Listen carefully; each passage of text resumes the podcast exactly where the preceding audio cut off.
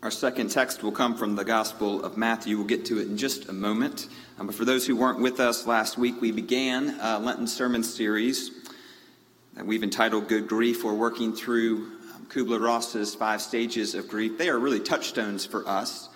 Um, we won't just be using her research. Uh, we'll be using a whole lot of different resources to help us navigate it. But we, we thought this season of Lent would be a good one for us to begin to navigate what it looks like to grieve communally and even personally. Each of you has brought some weight with you into this place. Um, it sits on your shoulders this day. And so, this day, as we gather, um, this word that you will hear proclaimed, it, it will meet you, we pray, where you are. A couple of things as we get started. We understand that, uh, that grief, at least as Kubler Ross explained it with her stages, can certainly be a response to, to death. But grief is also a response when we have any sort of loss, right? So last week I named a couple people that are important in the life of Idlewild, just a few. I didn't want to go through a laundry list of people that we've lost over the last several years because I would have forgotten somebody that was really important to one of you. The reality is, though, that, um, that beyond death, we've had a number of other losses, people that just have had to, to move on and go to other places, right? Just this week, I was speaking with a church member who, in the midst of the pandemic, had to had to up and move to be closer to their children. They didn't want to leave Memphis. They didn't want to leave Idlewild, but they had to. So they were grieving, not a death, but the loss of their church home. We're grateful for technology that allows us to connect, but we know it's not the same. So, this day, as we begin to navigate this, um, we need to remember something. Sometimes grieving death is actually slightly easier than just a nebulous loss, right? There's something final about death. Whereas other losses that we experience, people moving away or maybe finding a new call, um, those are more difficult. People are still there, and yet our relationships have changed.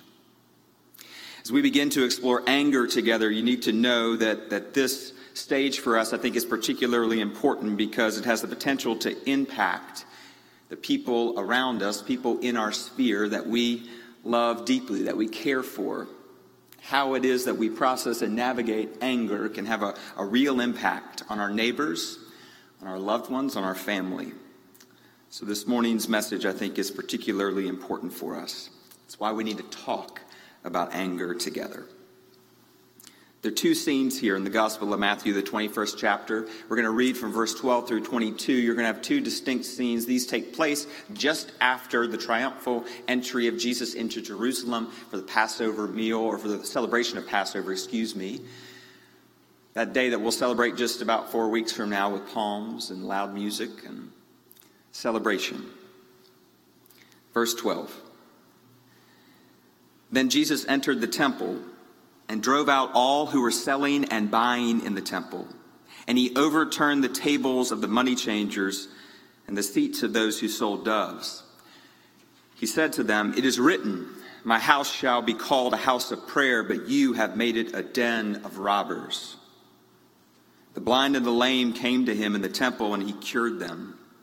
But when the chief priests and scribes saw the amazing things that he did and heard the children crying out in the temple, Hosanna to the Son of David, they became angry and said to Jesus, Do you hear what these are saying? And Jesus said to them, Yes. Have you never read out of the mouths of infants and nursing babies? You have prepared praise for yourself. And then he left them and went out of the city to Bethany and spent the night there. In the morning, he returned to the city. And he was hungry. And seeing a fig tree by the side of the road, he went to it and found nothing at all on it but leaves. Then he said to it, May no fruit ever come from you again. And the fig tree withered at once. When the disciples saw it, they were amazed, saying, How did the fig tree wither at once? Jesus answered them, Truly I tell you, if you have faith and do not doubt, not only will you do what has been done to the fig tree, but even if you say to this mountain, Be lifted up, Even if you say to this mountain, Be lifted up and thrown into the sea, it will be done. Whatever you ask for in prayer with faith, you will receive. The grass withers and the flower fades, but the word of our Lord endures forever. Amen. As an eighth grader, I made the varsity tennis team. It was an accomplishment that I told a lot of people about. I didn't tell them that there wasn't a junior varsity or an eighth grade tennis team. We only had one team. I played number two doubles a few times on a modestly talented team. I was at the bottom of the list. What I lacked in talent, I did not make up for in effort. I did not practice enough. I did not take enough lessons. I was not a gifted tennis player. I played for a very long time, though. Picked up the game when I was five. Started playing with my Uncle Dave in Delaware. Every summer, we would spend weeks at this little place off of Bethany Beach, Delaware, playing tennis together. It was uh, one of my favorite childhood memories. So when I made the team, I was excited. And then ninth grade came around, and some more talented eighth graders and ninth graders showed up. When the coach omitted my name from the list of team members, I was crushed. I was 15 years old.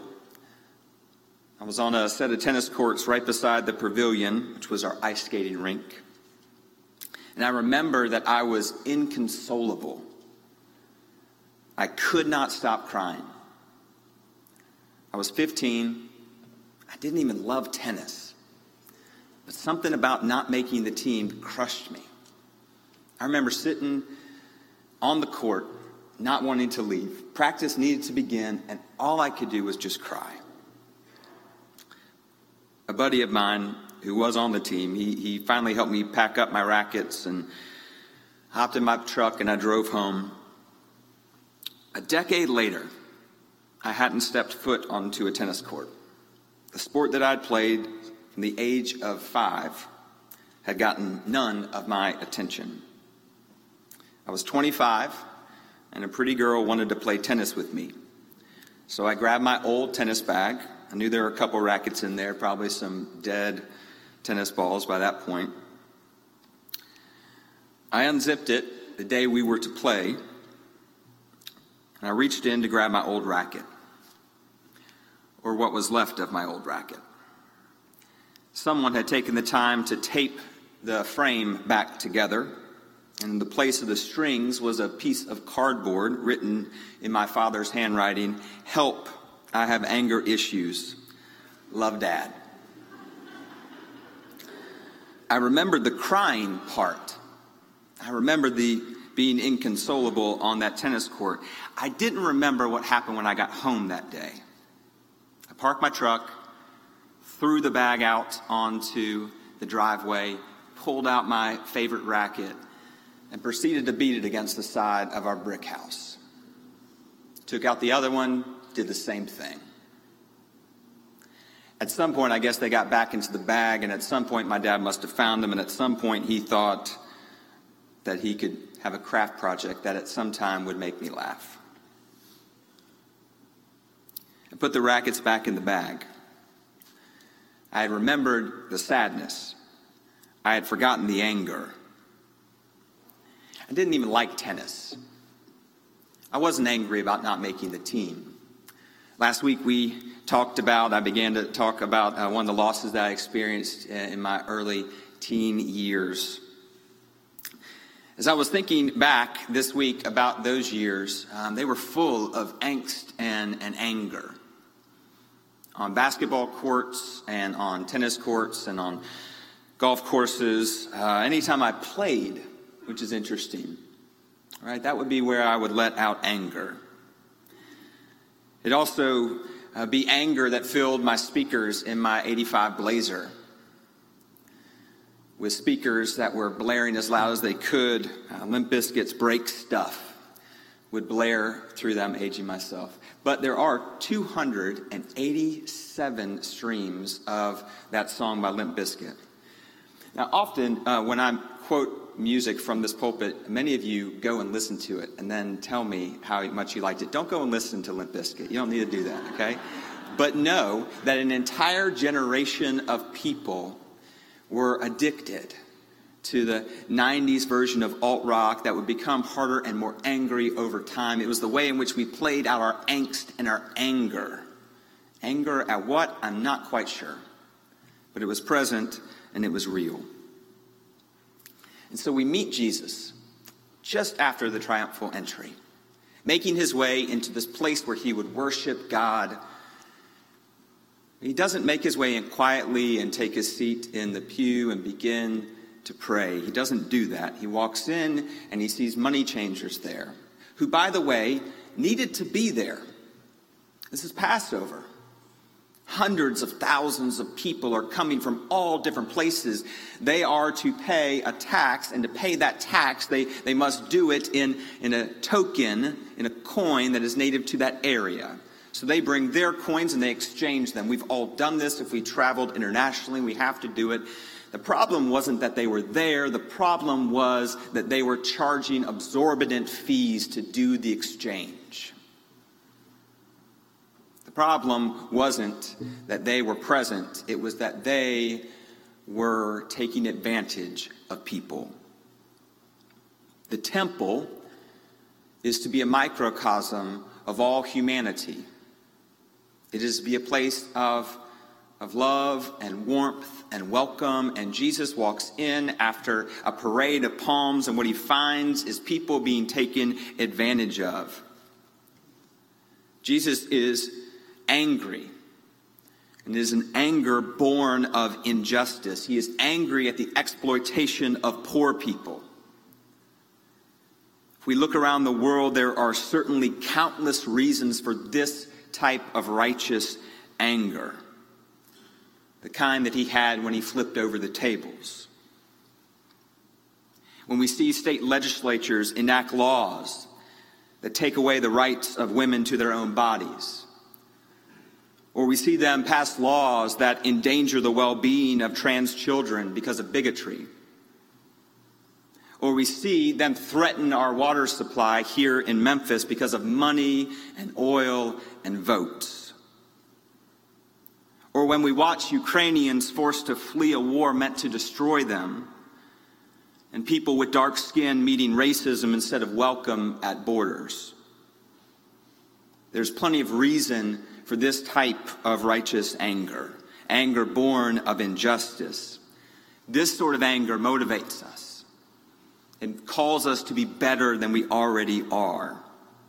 But there's another type of anger, too, that's happening in this time. It's an anger for Jesus born of grief. None of this is happening in a vacuum. Five days, he will be nailed to a tree. And if you don't think that he was carrying with him a preemptive grief for what that would look like, and if you don't think that also manifested itself as anger in that moment, it was about the money changers, but it wasn't just about the money changers.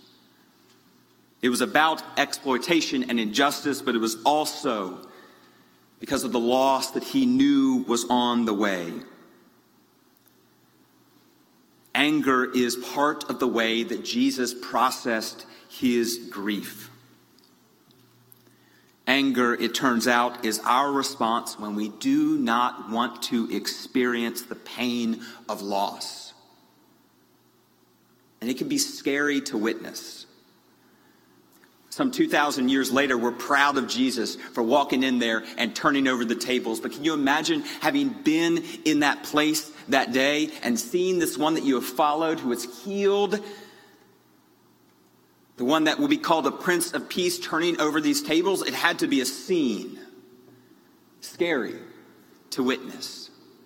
We've seen the gentleness of his hands as he heals people and now we see the way that they can be turned. We must acknowledge, just as Jesus did, the impending loss. Sometimes it's easier for us to be mad than sad. And if it, the scripture just unpacked this one piece, this one story of him turning over the tables, that'd be one thing. But we get this whole narrative. Jesus is not in a great place, y'all. He goes out to Bethany. He hopefully gets a good night's rest. He wakes up the, in the next day. He's hungry. He passes by a fig tree What'd the fig tree do? Nothing. In fact, if we're actually trying to be compassionate to the fig tree, it sounds like the fig tree was having a rough time. Fig tree is not bearing the fruit that the fig tree is supposed to bear. Maybe it's a lack of water. Maybe it's a lack of nutrition. Maybe it's because the sun's too hot. Whatever it is, it doesn't produce the fruit that he wants, and at once he kills it. There's righteous anger, and then there's anger born of being tired, things not being the way they're supposed to be. That's why I resonate so much with the psalmist in Psalm 44. That was a long psalm for us to go through. But if you, if you listened to it, there was this remembering that was happening from the psalmist of, of God's work in the past and how the people of God were protected by God. It wasn't their sword that protected him, but, but God's protection. And they remained faithful to God. The psalmist says, We've continued to be faithful, and yet, yet now you turn from us? Showed up to church every Sunday, and this is what's going to happen to me? The NRSV says, rouse yourself. The Common English says, wake up. Why are you sleeping, Lord? Get up. Don't reject us forever.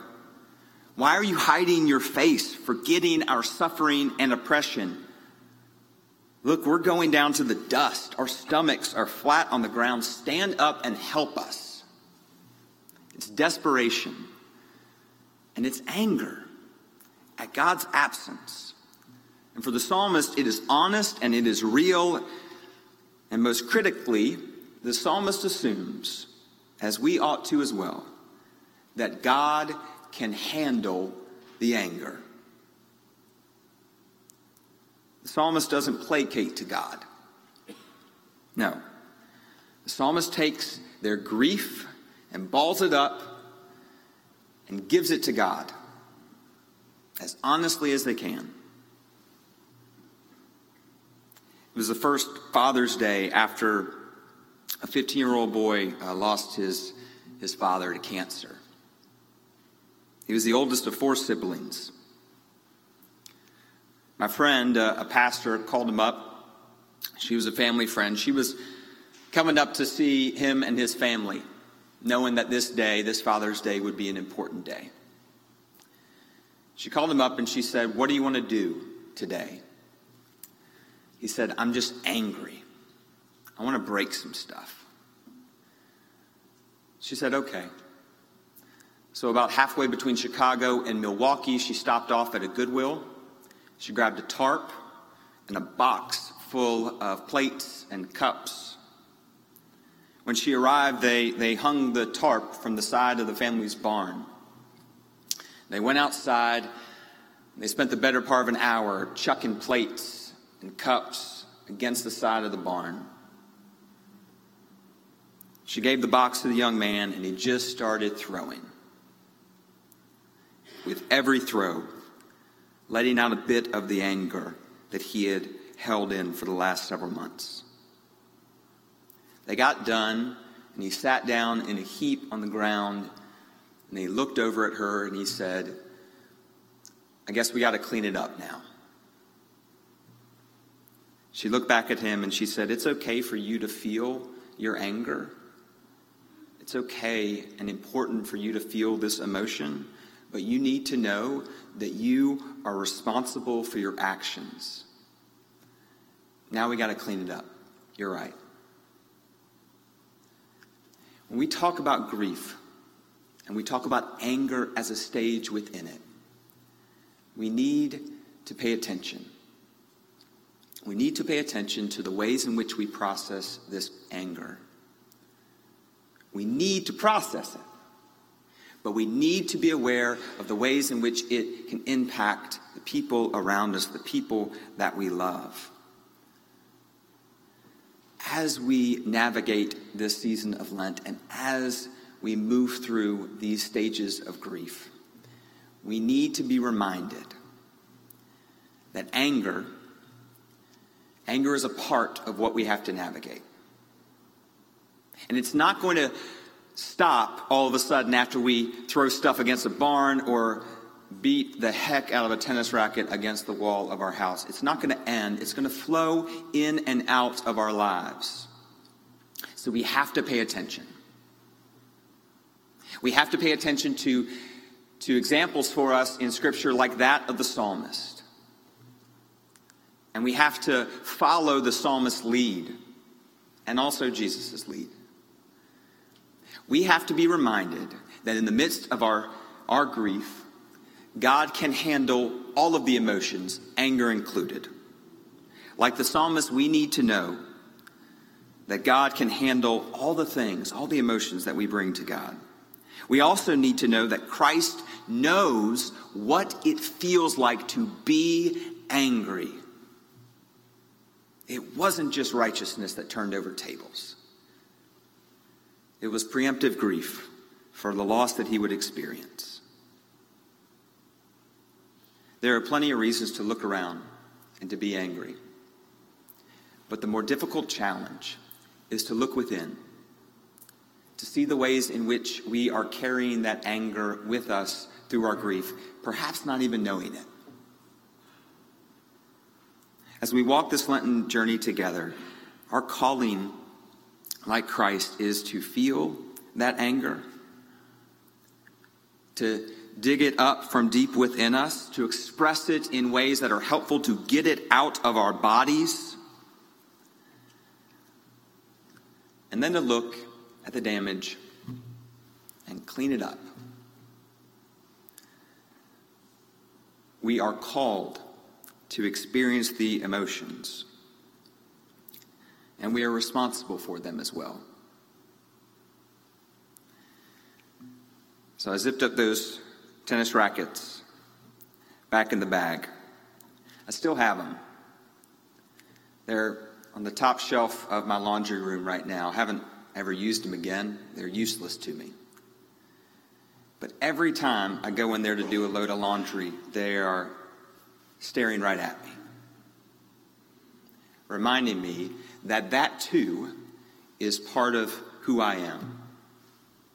That that too, that anger is part of my journey. That that too might pop up from time to time. And my calling as a follower of Christ is to experience it and to let it out and to trust that God can handle it. If there is goodness to be found in grief, it is that the God that we know in Christ Jesus can hold all of it for us. So, my prayer, my hope for you today is that you might mind deep within yourself to the places where you are carrying that angst and that anger, that you might allow it to be released, and that you might trust that God meets you there. In the name of the Father, and the Son, and the Holy Spirit, one God, Mother of us all. Amen.